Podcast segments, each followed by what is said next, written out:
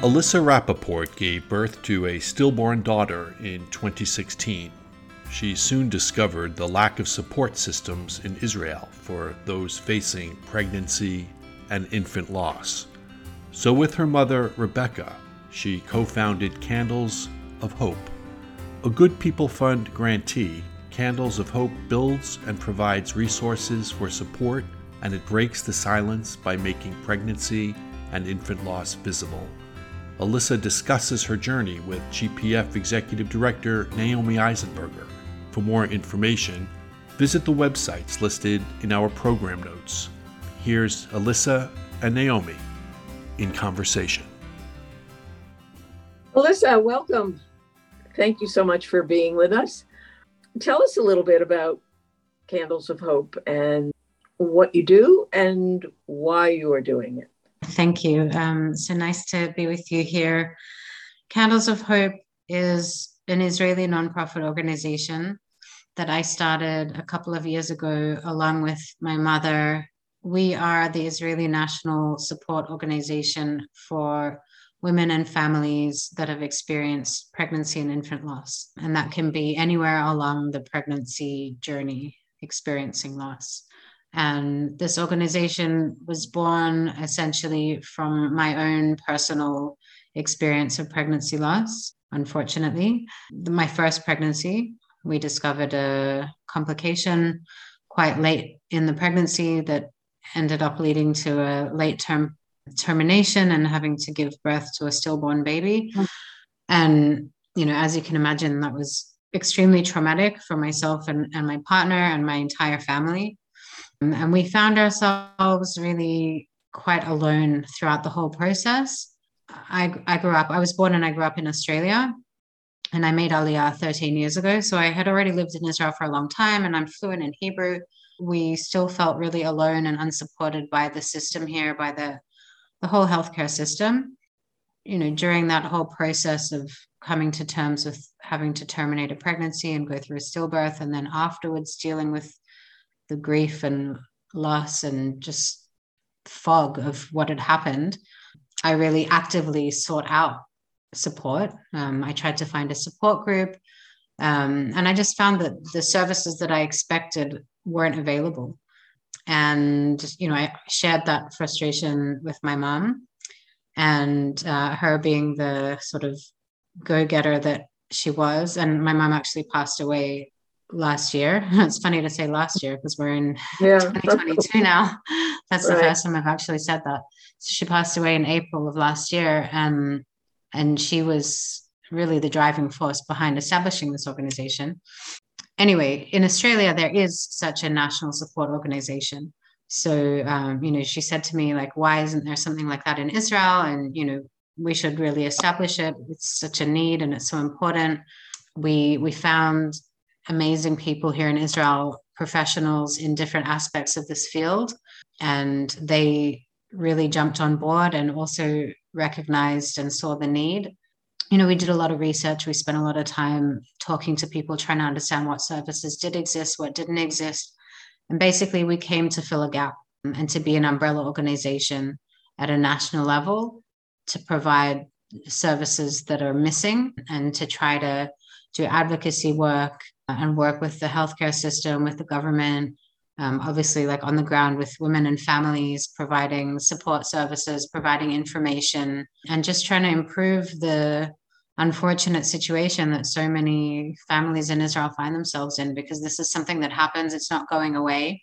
You know, it's very taboo and it's not really talked about so much, although that's slowly changing. Um, you know, and that's also part of what we're doing, you know, trying to raise awareness and make people more comfortable in dealing with this and discussing it. You know, so many of our programs were started by individuals who had gone through what can only be described as a traumatic loss. That probably has to be one of the hardest things that you might do with your life, although perhaps after you get beyond a certain point, you get more of a positive satisfaction from it than the pain that initiated it. Is that is that accurate? Absolutely. Uh, you couldn't have put it better, really. I mean, at the time, obviously, it was the most traumatic thing that I could imagine. But, you know, that was back in 2016. Thankfully, I've gone on to have two beautiful, healthy daughters. Right. So that certainly helped. right. But, um, you know, having candles of hope and getting to work with the amazing people that I work with in establishing the organization and running it, and knowing that we're helping other families that are going through similar experiences, you know, it really sort of sweetens the horrible experience that I went through. You know, it gives it purpose. And it wasn't yep. just something that happened and, you know, life goes on and you forget about it. No, it's like it's with me every day. And it doesn't, like you say, it's not painful in the way that it used to be, no. but it's always with me. And it, you know, it, it's shaped really kind of who I've become and what I'm doing. And it's certainly changed my life and gave me a different perspective on things and a, a different appreciation. Yeah, it's enabled me to go on and, and do this important work and try to make a difference here and help families that really need the help because they do. You know, despite the fact that it was six years ago and there has been a lot of change in the field and there's a lot more awareness and there is a lot more happening even organically at a grassroots level there are mm-hmm. still huge gaps and we hear about it almost daily you know through people that come into contact with us and women and families that reach out. You know we're hearing time and time again about the needs that are still not being met which makes us you know feel how important our work really is is there one particular story or two that sticks out in your mind as as being particularly impactful? One interesting one that comes to mind a woman reached out through Facebook and she, you know, had was in the process actually of going through a pregnancy loss. And I'm not sure exactly like how it came about that she was living in Israel. She wasn't a native Israeli born and she actually wasn't Jewish. I think she must have married an Israeli. She wanted to understand like what her um, burial options were for the baby because you know as you probably know in the you know in the jewish religion there's um, what they call the kever achim it's like the communal grave for babies right. um, and she felt really uncomfortable with that concept not being jewish i mean i think even a lot of jewish people don't feel comfortable with that but that's the way it happens in israel right. which is different than exactly how it happens in america or in australia you know if a jewish baby is born stillborn abroad, I, they're still buried in an individual grave. But here in Israel, that's not how it is.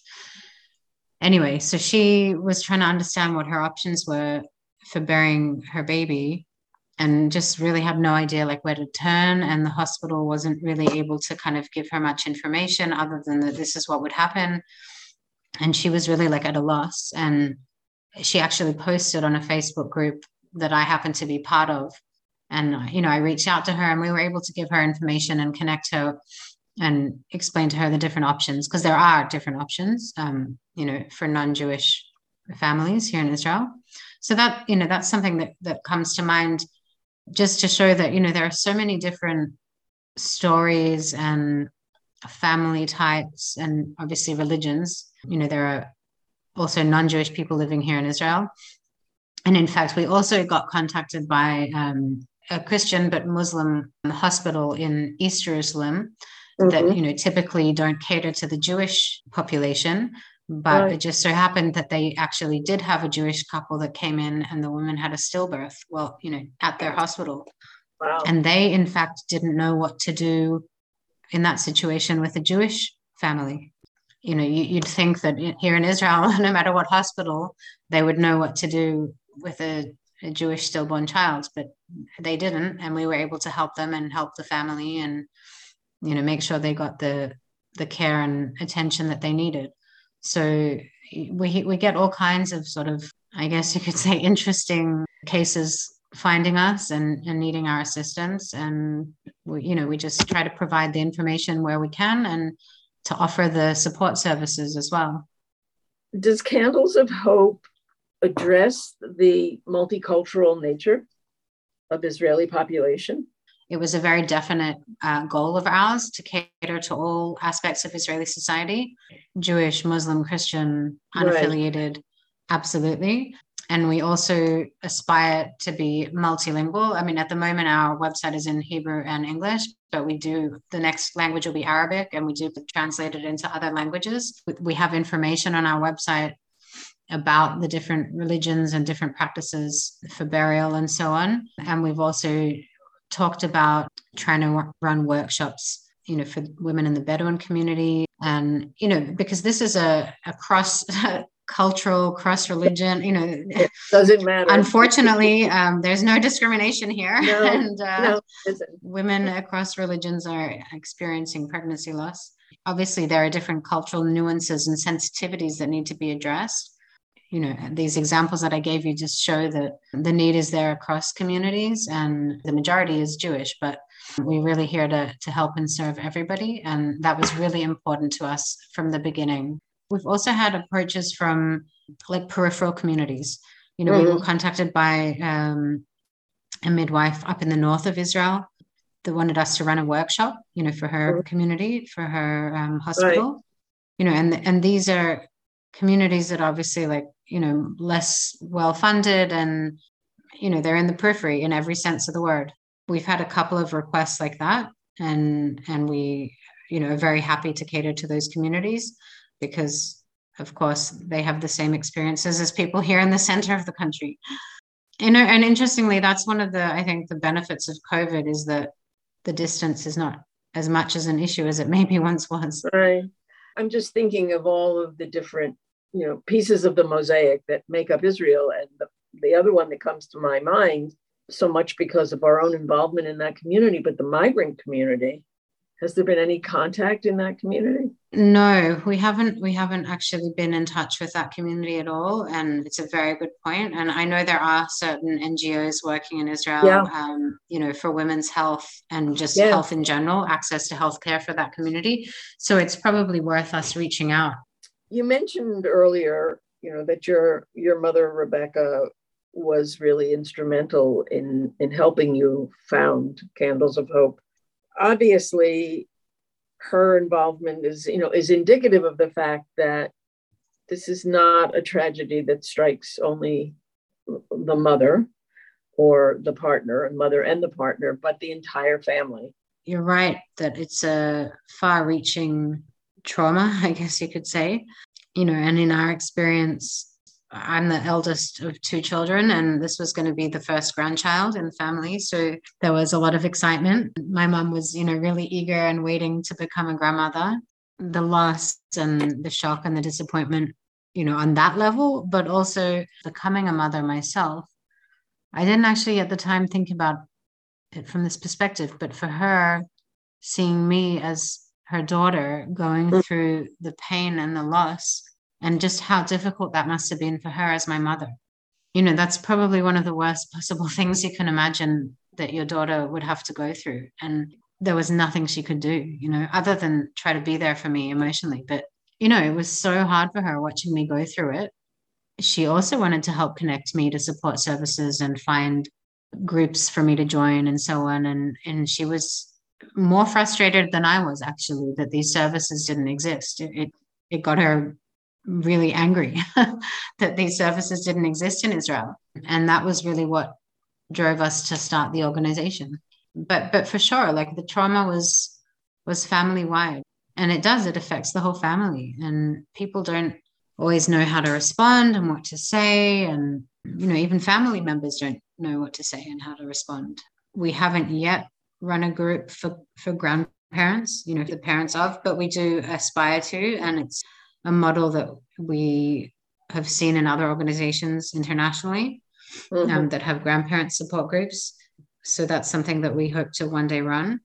Yeah, I think it's really important because it provides not only support to those, you know, grandparents, but tools to help them help their daughters and sons go through it.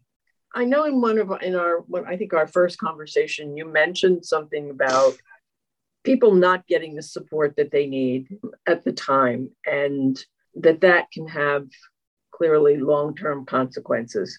And it's not only that, I, and I have heard from women, you know, that had a loss 30, 40 years ago and never spoke about it until they came across, you know, a support group that's happening these days and decided to come along and open up about it, which is incredible, you know, to hear that. But beyond that, there's actually been studies conducted, and one of our founding board members, Professor Danny Horesh, he and um, Malka Nukrian, who's also on our board, she's a midwife at Hadassah Hospital in Jerusalem. And she's been running support groups for women that have experienced pregnancy loss for the last 15 or 20 years. And they did a study together, like an actual, you know, professional research study um, on a group of women. And the study was published, and there was an article written about it in Haaretz, both in English and in Hebrew. And actually, it was when when I my mom and I read that article. That's how we came across Danny and Malka, and we mm-hmm. approached them, and they became part of our founding board. Anyway, their study shows that women that go through pregnancy and infant loss, you know, and don't get the support that they need, have very high rates of undiagnosed PTSD. The study found that the more, I guess, quickly the women get support and deal with the experience, the less likely they are to experience this post traumatic stress. You know, it just shows how important immediate support and emotional support is for women going through pregnancy loss. And it was a really quite, I think, it was a really important finding to give recognition and legitimacy to the grief and the experience that women go through. You know, here in Israel, as a society, you know, PTSD is very well recognized, but it's normally associated with with the army, with battle, right. with with you know terrorist attacks, with you know the stress of living, you know, with the conflict here. You know, these days with COVID, you know, being in isolation and and so on. So you know, Israeli society is very well accustomed to, to the concept of post traumatic stress disorder. But this study really gave legitimacy to recognizing that women that go through pregnancy loss, it's a serious, it can be a serious right. trauma if not dealt with properly. You know, that is also one of our, I guess, guiding forces. We, we know that and we recognize it. And, and Danny is on our board and he's really active. Mm-hmm. Um, and so is Malka. And, and they know from their own experience and from their study how important it is that, that women and families get the help that they need when they need it. And unfortunately, it's still not happening in a lot of cases. What actual things have you put into place? First of all, we provide information. So we have quite a, a detailed website. We have a database on our website that's active and up to date, listing professionals that specialize in providing mental health services and guidance to families that go through pregnancy loss. So, you know, if, if you've gone through a pregnancy loss and you live in Jerusalem, you can go into our database and search for Jerusalem and you'll come up with a list of people that provide services in your area. And if you're looking for, you know, a clinical psychologist or a psychiatrist or a social worker, you can search by these different criteria. And if you're looking for somebody that does groups or an individual therapy, you can search mm-hmm. by that criteria. So that's one thing. The services that are out there are now sort of centralized and accessible. And even that, I think, is an achievement because it doesn't exist yeah. anywhere else. And those services are like impossible to sort of come by. People don't know where to turn, they, they don't know how to find these services. Not only are they there on the database, but, you know, often we'll get you know we've been around long enough now that people know of us and anyone that sort of touches on this field knows that we exist. So we get approaches saying, you know, I've got a, a family in this area and they're looking for some somebody to to help them.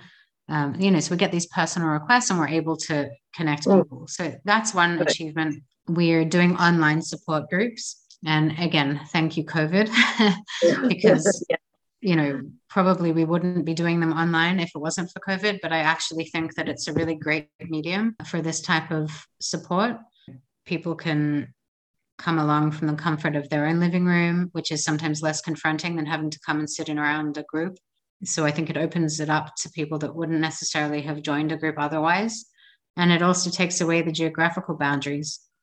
so far it's just been women, but women from all over the country can join. And we actually had a woman, an Israeli woman in America, join the group that was, you know, really based out of Israel, but she was joining from the US. We ran our con- our first annual conference, uh, which again right. was an online conference. So we had a um, like a half day conference, and um, 150 people from around the country joined the conference. Conference with speakers from mm-hmm. across the different professional aspects of this field, addressing you know different topics of of stillbirth and pregnancy loss. So that's another achievement. We've also started doing some, I guess, like advocacy lobbying work with the Knesset to try to push for more institutional level change.